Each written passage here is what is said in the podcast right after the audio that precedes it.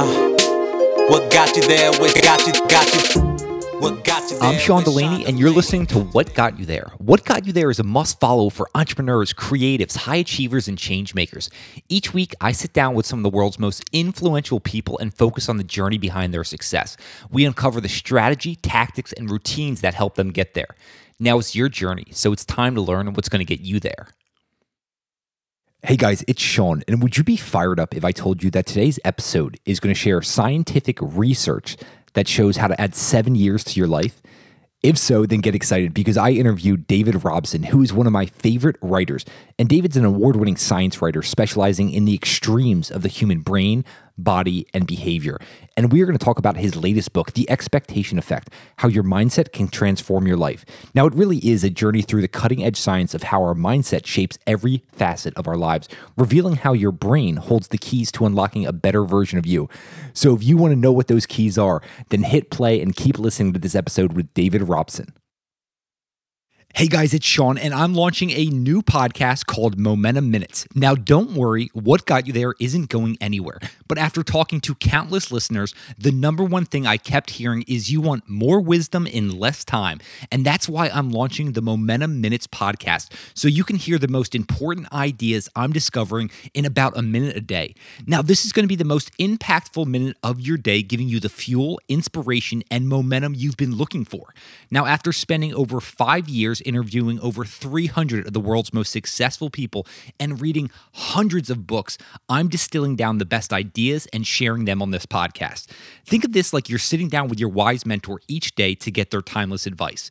Momentum Minutes is a daily podcast that is now available on all podcasting players. So click the link below or search Momentum Minutes in your favorite podcasting app and hit subscribe.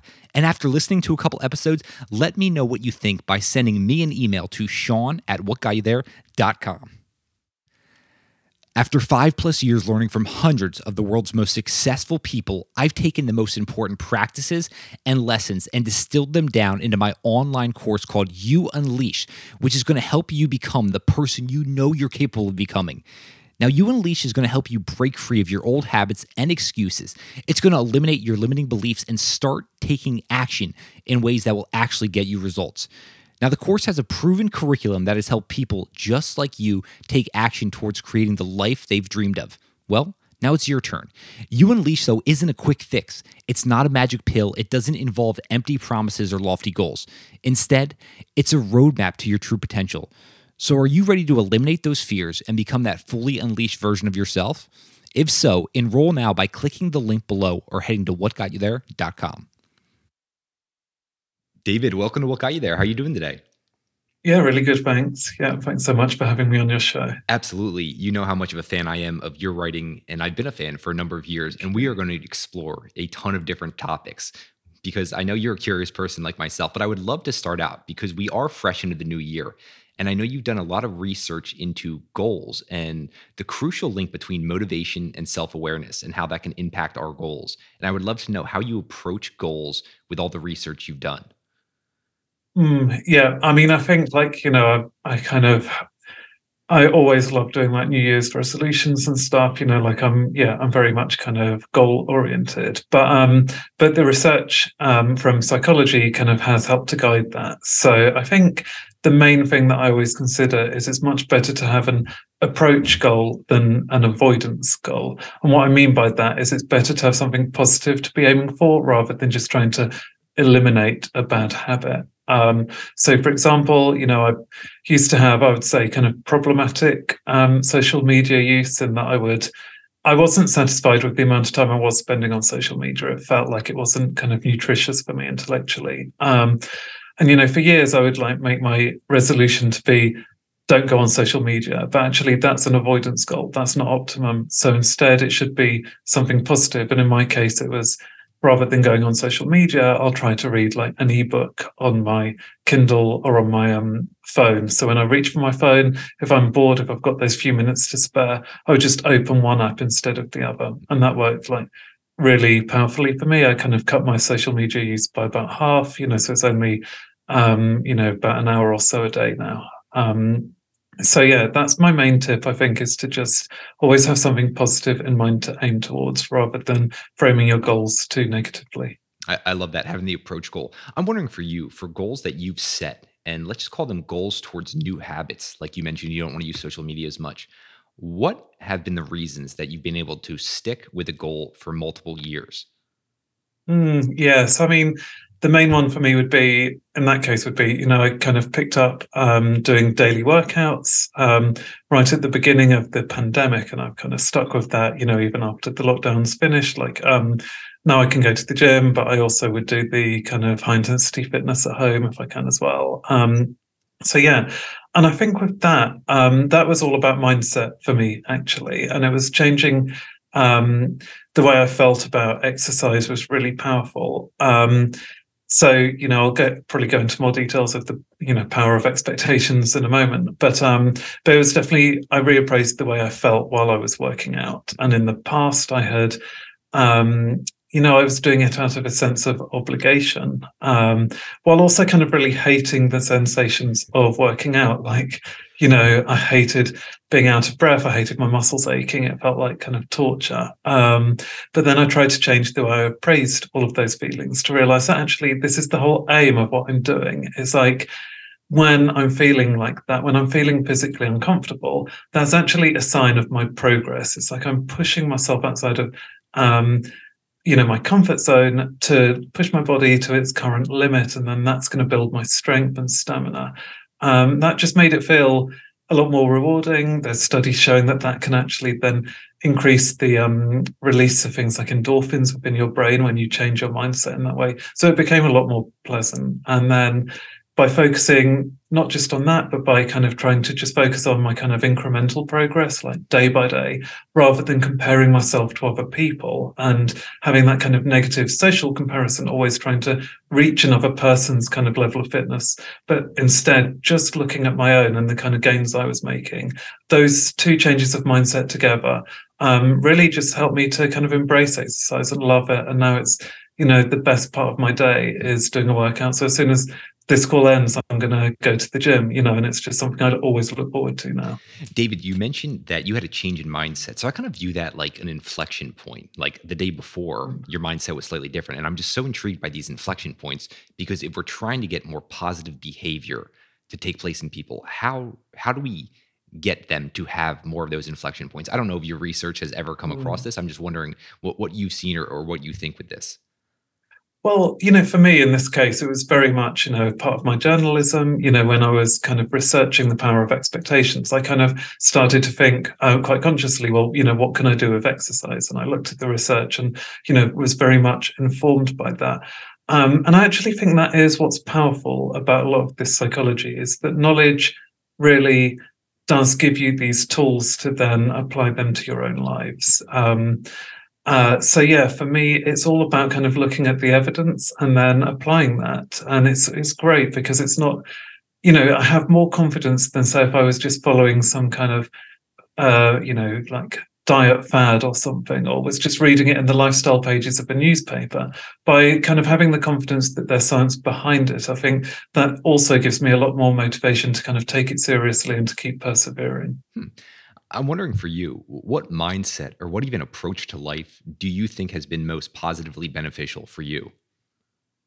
Mm, I mean, without doubt, it's this discovery of um, the power of mindset in all kinds of domains. Um, and I think, like in the past, I was a real pessimist. I always looked at, you know, the glass half empty rather than half full. And I felt that being a pessimist was almost like a defense against disappointment. It was mm. almost like more rational um, but yeah, guided by the psychology, I, you know, really began to realize that that's actually self-limiting.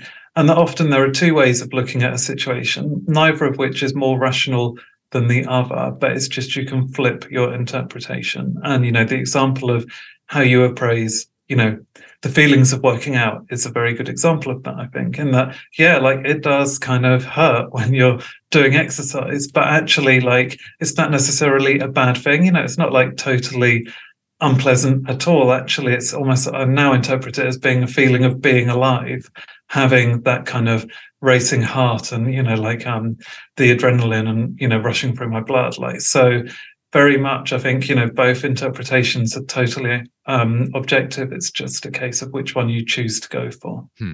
So I would actually love to dive into your latest book, The Expectation Effect, and mm-hmm. just give the listeners just a high level overview of what exactly the expectation effect is.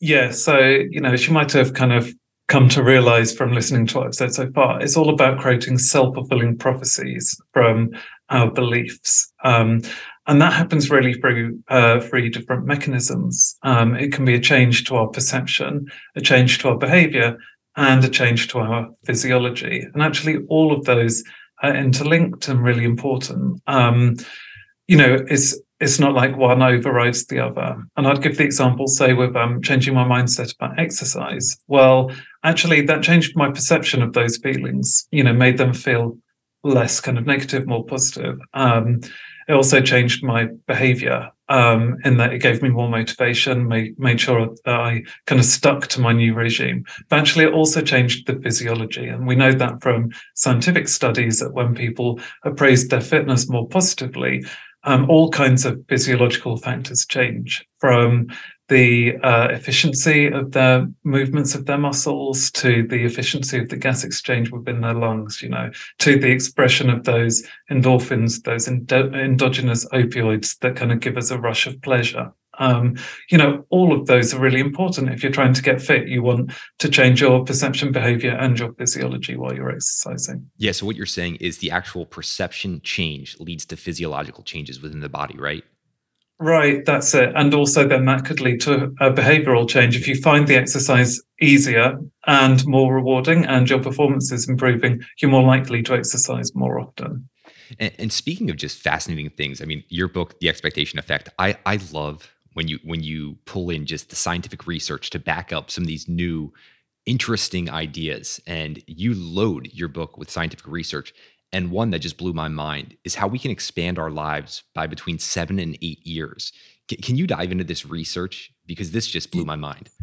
Yeah, I mean, it blew my mind too. Um, you know, it was remarkable. Um, and I'd say of all of the kind of expectation effects that I looked at, that was the one that I was most skeptical hmm. about because it sounded a bit too much like, um, you know, other research that has been debunked, like suggesting that if you're optimistic, you can overcome cancer, which is not true. Like we can't, the um, expectation effect can't perform miracles because there's no real mechanism how uh, positive thinking would actually remove a tumor from your body. Like there's no, there's no way that we can change our physiology to that degree. But actually, with the aging research, when I really dived into that, I found that um, it was pretty solid. Um, so it's based on lots of different longitudinal studies that had essentially asked people, you know, in kind of young age, middle age, kind of what do you think is going to happen as you get older? Is it something that's going to be an inevitable decline? Are you going to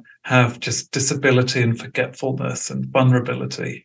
Um, or can it be positive? Like, are there new opportunities that you might be able to embrace? Are there some skills that will actually grow when you get older? Will you, you know, have better general knowledge, better vocabulary, um, better decision making, things that we actually know do improve with age? But the question was, do these people recognize that fact? Um, and in all of these cases, they found that, um, you know, people who did recognize those positives, they just had better outcomes. So they were less likely to develop Alzheimer's disease less likely to develop cardiovascular disease. And like you said, actually, you know, ultimately that added up to a difference in lifespan by seven and a half years. So really remarkable. Um, and then the big question is, well, how can that be possible? And this is where those three different mechanisms come in. Um, you know, with um, if you have like a the perception that you're aging, that as you get older, you know, you're going to be more vulnerable, you're going to be weaker, that changes your behavior. Um, you're not going to exercise so much. And that's going to, you know, we know that exercise is so important for uh, longevity. That alone is a big factor. But equally important is changing uh, your physiological responses to stress. Because if you feel and assume that once you've reached the age of 60 or 70, you're much more vulnerable than you are, then all of those challenges that you face in life, like going to the post office, going to the supermarket, visiting friends, driving to visit your children in a house at an address you don't know yet, all of those become much more stressful events, like you know, so much more kind of dangerous for you. You might worry you're going to, you know, get lost on the motorway, have a fall, you know, forget someone's name at a really embarrassing moment. That triggers a stress response, and it triggers, you know, chronic long-term stress. So we see that people with the negative attitude to aging show a steady increase in cortisol, which is the stress hormone, you know, after middle age, whereas people with the positive view of aging actually show a decrease because they're kind of settling into, you know, older age, and the, it can actually be a more relaxing period of your life if you choose to see it that way. Um, the greater stress can do things like trigger greater inflammation. We know that inflammation in the body, low grade chronic inflammation, causes wear and tear on our tissues. Um, you know, that's going to contribute to illness. And we can even see differences within the cells themselves. So the epigenetic markers of aging, that's differences in the gene expression. Um, we know that you kind of show certain patterns of um, epigenetic changes as you age. Um, but for the people with the negative views of aging, that process is accelerated, like their biological clock is ticking at a quicker rate. And so it's through all of these small mechanisms, you know, not some kind of miracle, but it's just day to day, you know, year to year, um, it all adds up. And so it means that, you know, one person is going to live eventually longer than the other person.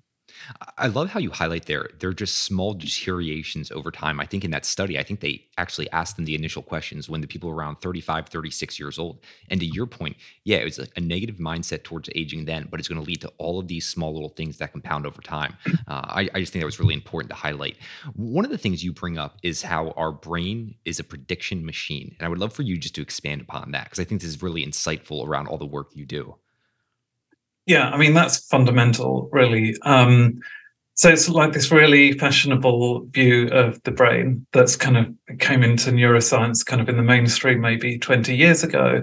And it sees the brain as this kind of simulator, it's constantly building simulations of the world around it. Um, in the present, that changes how you process uh, sensory data. So that changes your perception, uh, sometimes dramatically. So, you know, we can think of lots of visual illusions where you might, because of your expectations that you're going to see something, you know, that kind of image pops out. And one of my favorite examples of that is when uh, Notre Dame Cathedral was burning down in Paris, that um, lots of people saw the figure of Jesus in the flames. And I think that was probably this prediction machine kind of projecting onto the kind of ambiguous uh, flickers of light in those flames. Um, but actually, more than just shaping our perception, then the uh, these simulations, this predictive processing, is trying to prepare the body for the challenges ahead that it's going to face.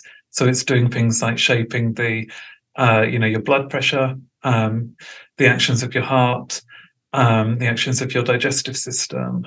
It might be changing your immune system. So it might be pumping out these inflammatory chemicals that could help to be a first line of defense against a pathogen if you expect to get ill. Um, you know, it could be changing your stress hormones. You know, all of these together are controlled by your um, prediction machine. And that's really the motor of the uh, expectation effect. You know, then you know all animals are kind of using this predictive processing but humans have this kind of greater capability of symbolic thinking so things like the language that we use the context that we find ourselves in the prevailing cultural beliefs all of those are kind of feeding into this prediction machine and can be having quite powerful effects speaking of, of that language, and I also think a lot about the stories, mostly the stories we tell ourselves. And I'm, I'm curious what you've uncovered about reframing our life story and how we can do that to lead just overall health and happiness. Yeah, I mean, this is kind of, I would say, almost like a meta expectation effect. But yeah, something I've written about recently. And, um, you know, so like young children kind of have these disconnected memories um, i think if you speak to a child they don't really see a kind of narrative in their life where they're the main character and it kind of has this this shape this arc to it. But by about the age of 15 we start to think about our memories in this more sophisticated way where we create that narrative and we start to look for as you pointed out um, earlier in the conversation these kind of inflection points within our lives where it might be that you suddenly go in a new direction you have some kind of epiphany that helps you to you know correct the errors of your ways and to kind of strive towards a different goal. Um, but there's variation in how good we are at doing that. Some people are much better at noticing those inflection points, and they have they seem to identify healthier narratives. So they often look for kind of redemptive narratives, um, whereas other people, you know, they might just not think much about their kind of life narrative at all. So they they don't they just don't build this story with such detail and such richness or if they do they might see kind of negative narratives. So it might you know the overriding story of their life might be something like how they alienate people or how they've always suffered from bad luck or how they're helpless. And you know the circumstances around them are always conspiring to kind of thwart their ambitions. Um, and what the research shows is that all of those um, differences can have a real impact on our life. So it can you know from the narratives that we have about ourselves, you know, we can draw our self-esteem and self-discipline. Um, if you have like a redemptive narrative around an addiction like alcoholism, um, and you see your last drink as like the final turning point in your life, that means that you're more likely to avoid alcohol in the future. Um, so, you know, in all of these ways, our, our kind of life stories are shaping not just the way we view our past, but also our future. And that's why it's really important to actually recognize that fact, think carefully about the stories we're telling ourselves, and try to question whether we might be able to. To rethink some of those narratives and reframe them, and maybe look for those inflection points or look for the positive attributes that we've brought throughout our life that we can draw on to build our self esteem and to build our self control. Essentially, if we go through a really challenging circumstance, we can take what we did or what we learned there and frame it almost in in like a, a hero type story. We became the hero in the story. Is that what you mean? Yeah, that's exactly it. You know, like I kind of called it the hero effect for this reason. Um, yeah, I mean, absolutely. And I think we, again, we have to be realistic about that in that, you know, like there's a temptation, I think, especially in kind of the UK and the US, to always look for this kind of growth narrative. And sometimes I think that can be unhealthy if like some traumas are just so terrible that it's not easy to come to straight away come up with this kind of narrative that you became stronger from you know that what didn't kill you made you stronger um, and so there is research showing that actually we shouldn't you know we we've got to be authentic to kind of what happened and to the um, actual events of our life and how we're feeling but, you know, lots of the events in our life are not kind of these big tragedies, these big traumas. You know, if you don't get, you know, through an interview for the, you know, the job you really yearned for, like that can feel traumatic. But actually, I think in that kind of circumstance, there's probably much more possibility for drawing some useful lessons and being able to use that as your turning point in your life. Yeah. Yeah. I'm, I'm not going to reframe the story of my hot water heater exploding a couple weeks ago and, and cleaning it up as the, the turning point where I take on heroic challenges. That's for sure. But, but one yeah. of the, one of the things, and I'm going to link up the article where, where you talk all about this because I love this article. You mentioned that you should actually reframe your story and actually write it out. Am I having that correct? Mm. Yeah, exactly. So, I mean, there's a you know long uh, literature on the benefits of expressive writing in generally, and that's where you just put your feelings into words. But one of the things that seems to make that more um, uh, like more beneficial to you, more likely to help you process your problems, is if you do kind of try to do that writing exercise in a narrative form. Mm. So, you know, like a good story, you're kind of looking for a beginning, a middle, and an end. You're trying to connect the events, you know, look for the causality between them. Um, you know, all of those things are helping to develop more sophisticated narrative reasoning. And then that brings the benefits. You know, I think it's helpful for processing the event in particular that you're writing about. But I think also then it's kind of a learning process. So in the future, it will help you to think uh, in a more sophisticated way about your life in generally, mm. in general. What would you say to the people who are, are kind of new to this? They're like, this sounds a, li- a little crazy, a little wonky, a little delusional. How do you get them to shift their initial mindset to start having this expectation effect? Is that even possible? mm.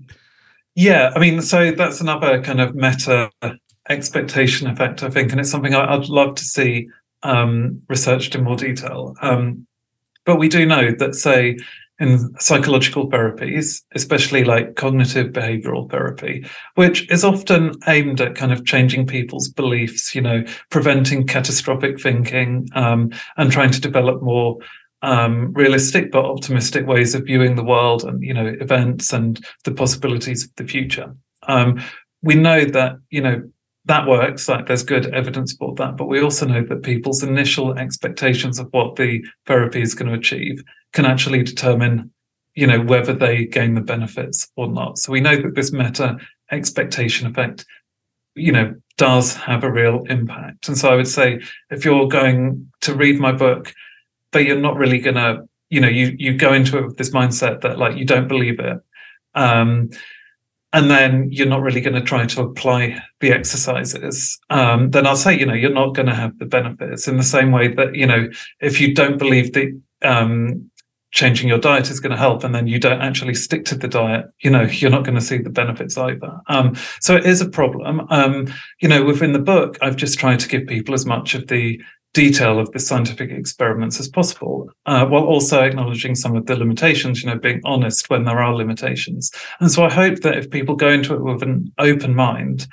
and they uh, can look at this evidence and they can decide for themselves. And i think like again, like I'm not asking people to read the book and then to kind of become this optimistic kind of Pollyanna figure who's always looking for the bright side of everything, um, but actually just having an open mind and just trying it. You know, um, none of the exercises that I mention in the book are getting you to deceive yourself. Um, it's often just questioning some of your assumptions, and I think you know you can do that without you know yeah without having to kind of make too much effort to persuade yourself. It's just a, a, case of like opening your mind to these possibilities and seeing where it takes you. And that was the approach that I took myself as I was researching and writing it. Um, and I found it worked for me, and I hope it would for readers too. But very much be led by the scientific evidence, have an open mind, see if it works, look for kind of incremental benefits and then try to kind of build on those and see if you know the more you do it the more benefits you uh, gain. You know that's what i would do. Yeah. I mean you're, you're a scientific writer. This is not the secret where all of a sudden you're just going to start manifesting things um, far, right, far, right. far from that. But uh, one of the things that I, I i'm endlessly fascinated by and we were kind of thinking about or you were mentioning just kind of having the thought prior to something. One of the things that blew my mind is the research around food and how your body will actually process food differently. Do you know what? Mm. Do you know what I'm referencing here? I know I'm bringing up a ton of random things from your from your research over the years, but it's just so interesting to me. So, do you know what I'm talking about with how your body processes food differently based on your thinking about what you're eating? Yeah, I mean, so that was another one of my favorite parts of the expectation effect, um, and it's like so I guess there's two sides of this. I think there is the perception side and then the physiological side, but both are equally fascinating. And so, um, first of all, just we know that our psychology influences our feelings of hunger, and we know that from people, um, you know, amnesic patients who lose the ability to be able to uh, form new memories, and we know that they'll always report feeling quite hungry, and if you feed them a meal and then you know take the plate away and they forget that they've eaten they will report just the same hunger that they had before the meal. You can even give them a second meal even a third meal and they'll do exactly the same thing. They'll carry on eating as you know basically as much food as you can give them.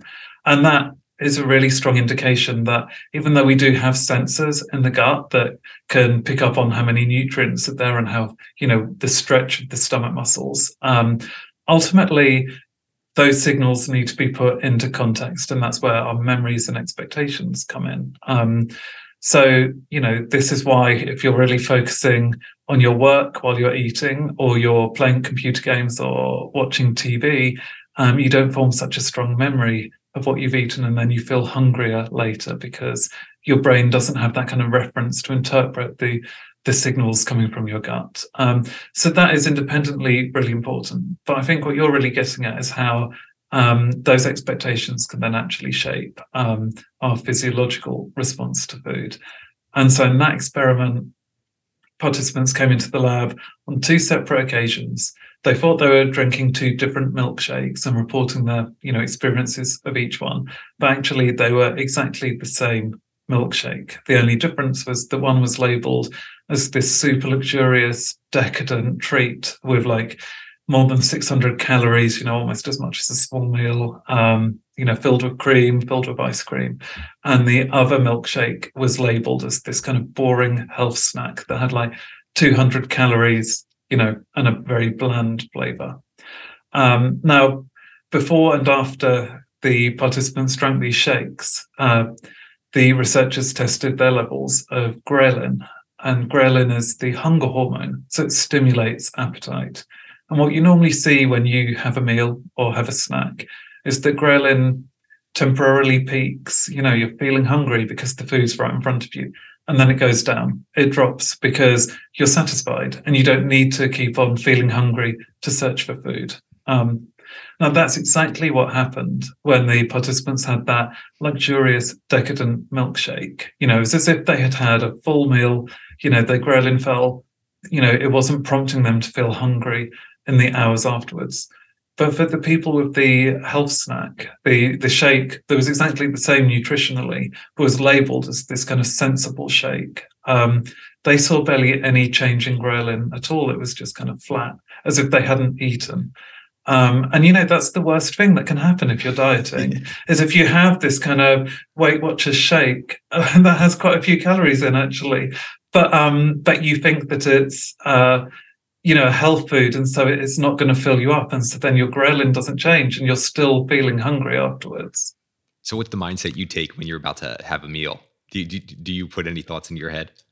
Yeah, no, I totally do. I mean, I, you know, I, have never really struggled with my weight actually, but I like I, I'm a bit obsessed with food in that I'm always like looking forward to meals. So I think that's already quite a good mindset to have. But um, but say you know sometimes you know, after Christmas or whatever, I might kind of think, oh, you know, if I've put on a couple of pounds, I want to lose them. Um, so I would still make sure that I really have that appreciation and enjoyment of food. Um, it's just I might choose meals that have fewer calories, but are still really, you know, have like a really satisfying taste or texture or, you know, really spicy. So like even if I was having like a bowl of broccoli, you know that is quite unappetizing by itself. But actually like you know mixing it up with some anchovies or some chili uh, you know chili flakes that actually starts to make it feel a lot more exciting. Um, so it's that kind of thing that i would do. Um, the worst thing you can do in my opinion when you're dieting is to just choose very bland foods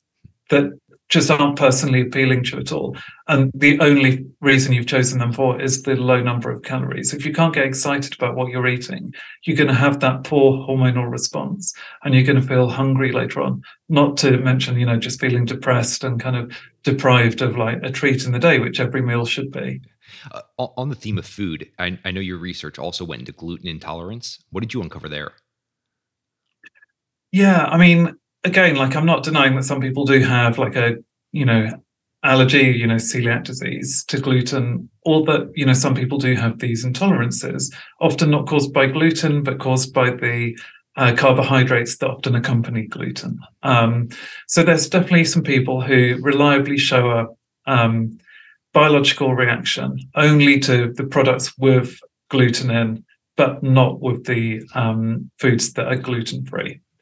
But the research shows there are other people who seem to be suffering from a negative expectation effect. So they have developed the belief, probably from media coverage, that they have a gluten intolerance. And then that's actually changing their physiology um, so that they actually start to experience the symptoms. Um, and we know that because there have been these clever trials that have got people to eat these kind of placebo foods where the uh, participants don't know whether they had gluten in or whether they didn't have gluten in. And what you saw was that for some participants, they showed the symptoms of gluten intolerance in both cases, even for the foods without the without any gluten, without any of those other carbohydrates that might trigger the um, the symptoms, the allergy. Um, so that's very strong evidence to me that actually there's this expectation effect that could be influencing quite a few number of people. Um, and I think the problem there is that, like, uh, the media, you know, really went to town on this a few years ago. So, like in England, you know, the number of people who had gluten intolerance, you know, trebled in like a couple of years. Um, but I feel like those newspaper articles were just spreading this kind of health scare that was triggering a negative expectation effect. And it was actually causing these people to avoid foods that they could have enjoyed um, and that could have given them, you know, all the nutrition they needed if they hadn't been primed with that belief. One of the the clearest examples of a physiological response. Um, I remember sharing this in my newsletter, and it's the the article, and I'm trying to remember it was your article that I actually get the most feedback still a year and a half, two years later, Right. and it was around. And I cannot remember David if this was yours or not. It was around someone who was in a trial for antidepressant drugs, and this person actually Mhm. wanted to end up committing suicide. And so they took all of these pills, and they end up going to the hospital. Their their vital signs are through the roof. Um, they're literally on the verge of death and it ends up all they were taking were sugar pills but Mhm. because of the expectation effect they had put themselves into such a shocked state um, i remember sharing that because i still have a lot of readers reach out to me and they say this is the most crazy thing i've ever i've ever come across and so if Mhm. you're interested in that your book is loaded with this type of stuff which is which is why i, I just love this but I- would love to know because we've been talking a lot about diet and exercise and things like that and a lot of times people think about willpower and I know you've recently even written some about willpower because we usually view willpower like a battery, right? Like I drain my willpower, my my willpower it battery is done. But you've uncovered something a little different. I would love for you to share that. Yeah, I mean, you know, this was something that I really strongly believed as well, because all the scientific evidence up to a few years ago seemed to suggest that um, we suffer from what's known as ego depletion. Um, it's called ego depletion from the kind of Freudian idea that there's this kind of ego that's reigning in our kind of subconscious, like, you know, impulses, and it's actually like keeping us um, you know, on track for our goals. But the ego gets tired quite quickly, and this was thought to be you know, down to like us running out of some biological resource, which some scientists had said was maybe just the available glucose in the brain, or perhaps some kind of neurotransmitter. Um, and like you know, lots of studies seem to suggest that this was the case. Um, but then uh, Veronika Job, um, who's a Swiss researcher, um, she started like questioning this by looking at whether people's underlying beliefs about willpower would actually determine those effects, whether or not they had ego depletion. Um, and so she she designed this kind of questionnaire, um, and essentially she suspected that some people do believe in ego depletion. They see, you know, they believe that if you experience one temptation and you resist it, then it becomes much harder to resist the next temptation. Um, or if you're really focusing on your work, um, then that's going to have like tired your brain out. So then when you get home, you're, you know, not going to feel like, I don't know, going to your French class and instead you're going to, you know, sit in front of like keeping up with the Kardashians, you know, that kind of thing. Um, but other people, like she suspected, might have a kind of idea that willpower is self sustaining. And it also kind of makes intuitive sense when you hear it. It's like, when you're really concentrating, you're kind of in the zone. You've actually kind of it's it's got this momentum, so it's actually easier to keep on focusing once you're already focused compared to if you've been a bit distracted beforehand. Um, these people would also think, well, if I've resisted like reaching to the cookie jar once um, today, I've kind of proven myself, and so I'm not going to do it, you know, later on because you know I'm, I'm building that willpower as I practice it. Um, and so she designed that questionnaire, did some tests, and she found actually this was exactly what was happening. That um, the beliefs about willpower, whether you saw it, it as being easily depleted or whether you saw it as being essentially non-limited and self-sustaining, that became people's realities. That's the life they were living. Um, and then, you know, she found that actually there are big cultural differences here. So people in India are much less likely to have this idea of ego depletion um, they're much more likely to think that willpower is something that gets stronger the more you use it. And then that reflects their performance on these tests of self control and willpower. Um, I find that like very convincing that there's this kind of cross cultural comparison. Um, and then she's looked at kind of broader implications of this, and she's found that actually those willpower mindsets can predict all kinds of things, like you know how well kids do at their kind of university exams, uh, but also when they're under pressure, you know, what their lifestyle is like. Like, are they studying hard, but then, you know, uh, also like eating junk food, or are they still going to the gym? Are they, you know, doing impulsive spending, or are they also being able to be kind of responsible with their finances? And in each case, she found that actually the people with the um, non-limited views of willpower just tended to be to be living much more, you know, healthier, happier lives. Um, so there's really profound implications from this work. I think it's like can reach, you know, into lots of different areas of our lives. Yeah, you talk about one of the most positively impactful uh, approaches to life. This, this, seems like this might be up there um, with with one yeah. of them. Um, so I'll certainly. I, I, know you have a recent article as well uh, that taps into this, and I'll, I'll, highlight that as well. But this has me thinking. Uh, have you ever heard those stories of let's just call it a, a woman whose child is like trapped under a car or underneath mm-hmm. like a mm-hmm. closing garage door, and out of nowhere, this like frail woman can lift a car. Can can you just explain to me your interpretation of this and what you think's going on because this is something with some of my close friends we, we've been talking about for years and i'm just so intrigued by things like this. I, I would love to know your take. Yeah i mean so this is hysterical strength which i discuss a little bit in my book. Um, now the problem obviously is that you know they're all very anecdotal these kinds of examples. Um, though i think there's enough of them that you know i'm inclined to believe they are true. And actually when you look at the um, idea of the brain as a prediction machine, and also how that your brain is controlling your physiology, it does start to make a bit more sense. And essentially, with um, you know, there's a lot of research suggesting that um, the brain's always making this calculation for kind of what resources we have and what it's willing to kind of spend. Um, because you know, the worst thing would be for you to kind of run out of energy and be kind of uh, catastrophically exhausted, like you know midday, because you decided to run a marathon in the morning because your brain's not kind of holding you back. Um, so it's always trying to limit, um, you know, what you do to conserve your energy. Um, it's you know why we hit the wall when we're running because the brain is essentially saying like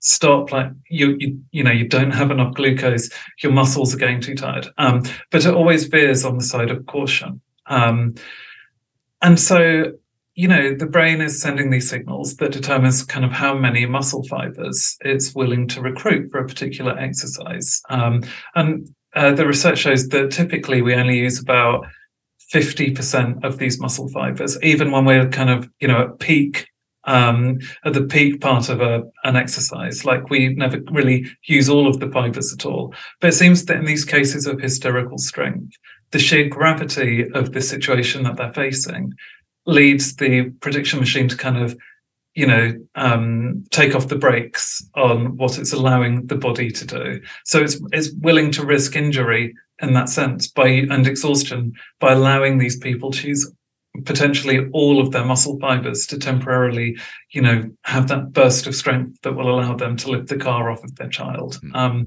you know that's purely hypothetical. It's definitely, you know, I've read some scientists, some good scientists saying, you know, that's the theory for what could be happening in those cases. And it does fit with the other research we've looked at in, you know, more uh, kind of controlled conditions that show that, you know, your changes in your expectations and your brain's calculations can actually help you to recruit more of your muscle fibers when you need them. Hmm. This is just absolutely fascinating. W- with regards to exercise, uh, I-, I, played sports throughout my life, so visualization was a major practice for me, still is. Uh, I-, I use this for a lot of different things. What did you discover about the positive impacts of a visualization practice around exercise and muscle strength gains? Yeah, I mean, you know, like there's so much anecdotal stuff out there about the power of visualization. Like Michael Phelps, you know, he said he wasn't really physically different from other people, but he had this great power of imagination that he was able to visualize each um, race in extraordinary detail, which meant that he could kind of plan his movements. And, you know, he felt like that gave him the edge. Um, you know, there's definitely research kind of suggesting that in lots of different sports, that actually visualizing a movement can help you to execute it more efficiently. Um, so absolutely, I think you know visualization can be important there. But what I found super interesting is that actually uh, visualization can also change your um, the your actual physical strength. And again, it's through this. Um, it seems to be through this process of recruiting more muscle fibers. Essentially, when you imagine doing an exercise from the first person. Um, you know, in one study, people were asked to imagine they were kind of lifting a, a heavy piece of furniture each day for, you know, a month. Um, that what that's doing is just recalibrating the brain's predictions of what it's capable of doing. So it's actually willing to recruit more muscle fibers because it's kind of trained itself to think that you know it can actually perform these exercises without injury. Um, and so what they found, you know, in this particular study was that the participants, you know, about actually going to the gym, they were about uh, 10% stronger, like uh, compared to their performance at the start of the study compared to the end, um, just through visualization. Um, there's other studies showing that, you know, when people have like you know their arms in plaster casts or whatever and they can't exercise but they do these visualizations. It prevents that um, loss of strength that you would normally have if you um if you weren't moving your limb for that extended period of time. Hmm. this this also has me interested in some of the other research you did around placebos and their impact on on exercise and yeah. strength gains. Can, can you share this? Right.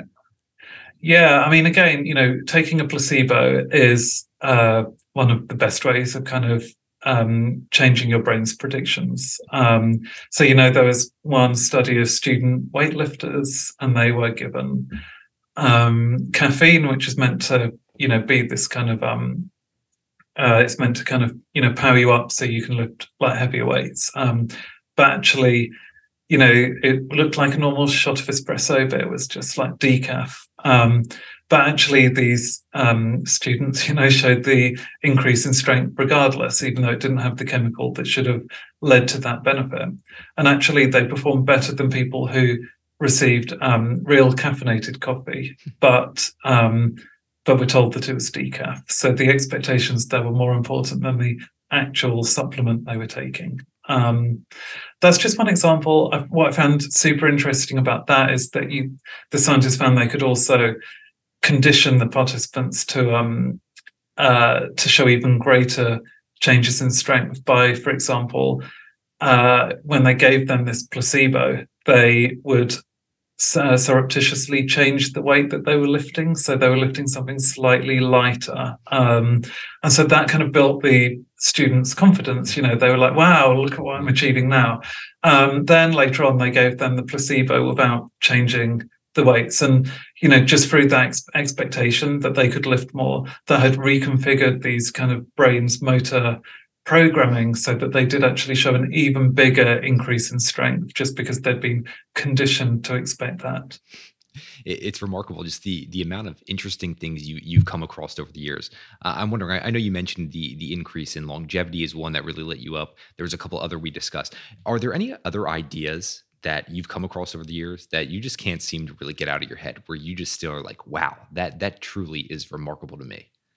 Mm, i think like um the expectation effect on sleep uh was you know a huge one for me because i had always had kind of disturbed nights but um you know i tried not to kind of catastrophize it and just be like well you know like if i get the sleep that i you know if i just try to be happy with the sleep i'm getting you know I'll just manage. Um, and actually, the research showed, you know, that is really the right kind of mindset because actually our expectations of the effects of sleep loss are more important than the amount of sleep we lose. Mm-hmm. Um, so if you there's different groups of people. Um, you have some who are called non-complaining bad sleepers. So those are people who do have disturbed nights, but they just try to kind of take a more, you know, um, a kind of positive view of it and just kind of try to appreciate the sleep they have had, like I do. And they tend to not show any of the signs of kind of insomnia. You know, they they don't really suffer from fatigue, concentration problems. Um,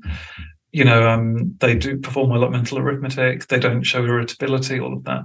Um, and they're the to- total opposite of this other group, the complaining good sleepers. And those are the kinds of people who might wake up like 10 minutes um, once every month. Um, but they like really catastrophize that and like for the next day they're like oh i can't you know i can't possibly do this work. Like you know i can't go out they'd cancel their plans all of that because they um, felt like they were going to be um, so wrecked by this small sleep disturbance. And actually it's those people who do start to show signs of sleep loss you know objective measures like um, you know, measures of concentration, measures of mental arithmetic, you know, all of that. So they're kind of through their negative beliefs, they're creating the symptoms without actually any physiological reason for that to happen. And that's powerful to me because it means, you know, for those people just kind of reappraising the, the way, you know, they're thinking about sleep loss, that can be really beneficial. And actually I've had loads of friends, like it's probably the thing that most of my you know friends talk about when they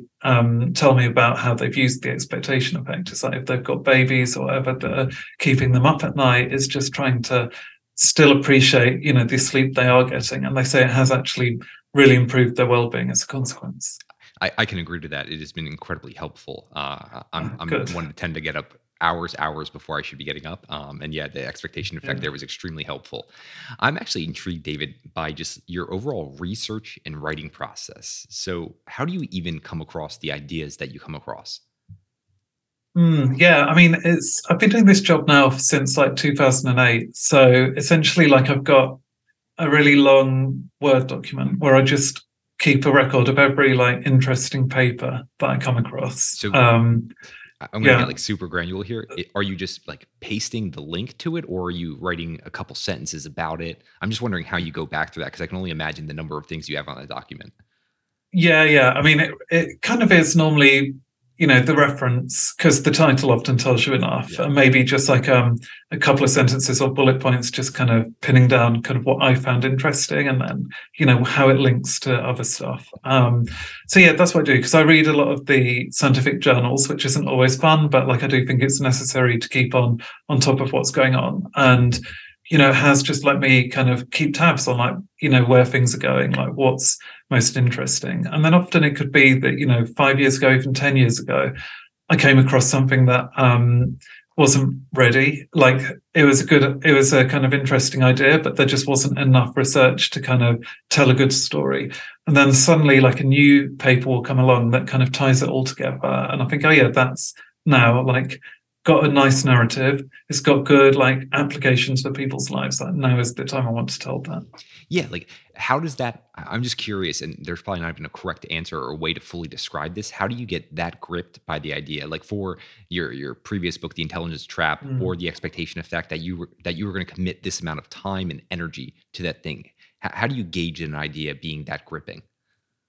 Mm, yeah, I mean it's tough actually because you never know. Um, like I don't think there is like a rational way of knowing that it has to be a kind of emotional like intuition. It's like, is this something that I feel passionate about? Uh, passionate enough about you know is it something that has been on my mind and that i keep on thinking about and is there a kind of personal connection um and you know that like with both of my like existing books that's been a really big thing like with the intelligence trap up you know i'd always been kind of fascinated by intelligence since I had to take this kind of IQ test as a kid to go to like a particular school. Um, and with the expectation effect, it was like there was, um, you know, like I said, I'd always been this kind of pessimistic person. And then I think slowly as I'd looked at the research, that had shifted. And then I saw how much it was benefiting myself and I wanted to to share that. But I mean, the real test for me is you know once i've come up with the idea like can i write a detailed proposal?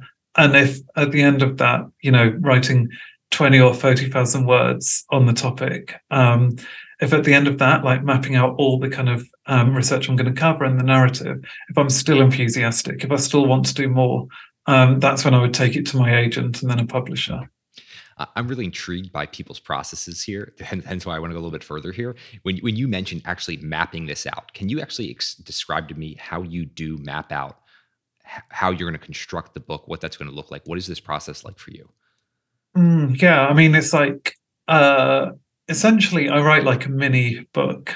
So, I mean, it would start out just with me being like, trying to arrange like the research, the references I've got into kind of chapters just to see the common themes. But then I would go and actually write a kind of mini narrative for like each chapter, essentially, and and an introduction and a conclusion.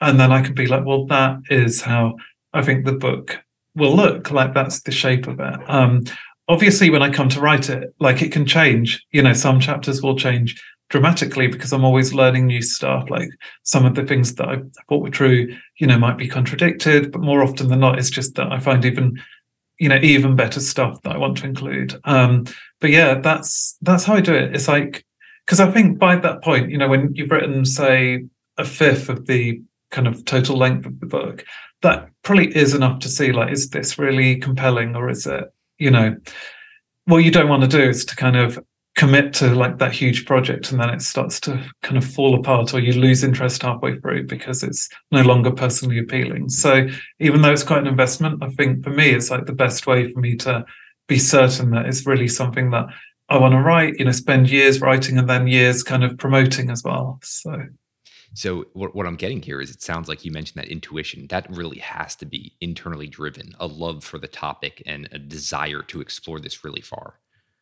yeah, absolutely. I mean, I'm sure some people do write books just purely to kind of make money, but um, but for me, like, I just it would be a kind of loveless task. I think, like, it's it takes a lot out of you writing, or it takes a lot out of me. Um, like you know even though it's not a work of fiction i still feel like there's quite an element of creativity and you know the how you tell that story and I don't want to kind of use use up all of that energy on something I'm not passionate about. Hmm.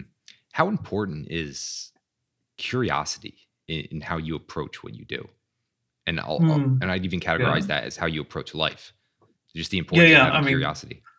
Yeah, I mean, it's basically from researching the intelligence trap, I kind of came to this conclusion that curiosity is like the most important trait that we can have, or one of the most important traits. The other one is intellectual humility. Um, and you know, I do think like I have seen the benefits of curiosity in my own life. Like I think I naturally, I'm always asking questions, and it's like you know, I'm easily distracted by curiosity. So if I come across one of those papers that kind of attracts my interest, like even if I'm on a deadline, I often can't help, you know, following that up and then maybe looking at other references and going down a kind of rabbit hole um, even if it's not immediately beneficial to me at all. So it's just, yeah, it's one of the joys of my job is that I do kind of have that luxury to be driven by my curiosity. Um, but yeah, it's like one of the best motivators there is really is just wanting to know more, you know, wanting to get to the bottom of this kind of big question that you have. Speaking of curiosity, is there a person that you've come across and maybe you you did a little bit of research on or, or could just be someone kind of in passing by that you are just really intrigued by and you would love to just even study and explore further is there is there anyone over the years like that for you mm, yeah interesting um i mean i've definitely written about you know people who i do find fascinating like um richard feynman who definitely had his faults but i do think he uh led like a you know a very interesting life. Like his approach to his kind of intellectual activities was so playful um, that, yeah, like I found him fascinating. Um, but is there anyone I would ever feel that urge to kind of write a biography of? And at the moment, I mean, that would be the big test for me. Um, at the moment, I can't think of anyone, but yeah, like I'm definitely someone who's driven by personal stories. So but often, you know, at the moment, it's enough for me to read other people's biographies rather than really wanting to get kind of deep in the weeds of their lives. Yeah, I completely threw you on the spot there, not giving you any any background to, to think of this right. before. Eh, but the, where yeah. the question came from actually is I was going through all of your your past writing and articles, and someone. I am mm-hmm. fascinated by is Derren Brown, and I know you sat down with him, and I am just the, uh, yeah. the, illusionist, but he's an incredible artist. How he thinks about story and narrative, uh, I'm fascinated by. So I was just curious if there was anyone who really piqued your interest, and so it's interesting to hear about Feynman, who he, he's a character in his own right, and some interesting books on him already. Mm, yeah, yeah, totally. Well, that's also the thing is that there's enough, I think, written about him. But yeah, Derren Brown was a fascinating guy. You know, super nice, super friendly. Um, obviously multifaceted. Like you know, like you said, he's got his illusions, but then like his book on happiness was like amazing and very deep. Like I felt like he had looked, you know, through so many kind of such a wide range of uh, sources to like write that book, you know, scientific and philosophical. But um, yeah, I can see why he would fascinate you. Yeah. So, David, the book's The Expectation Effect. Um, I, I know the listeners are going to be very excited to pick this up after listening to this, hearing just a, a, little sneak peek of some of the things in it. Anything else you want to leave them with? Of course, we'll have everything linked up to every article you've written and all of your books, but anything you want to leave them with?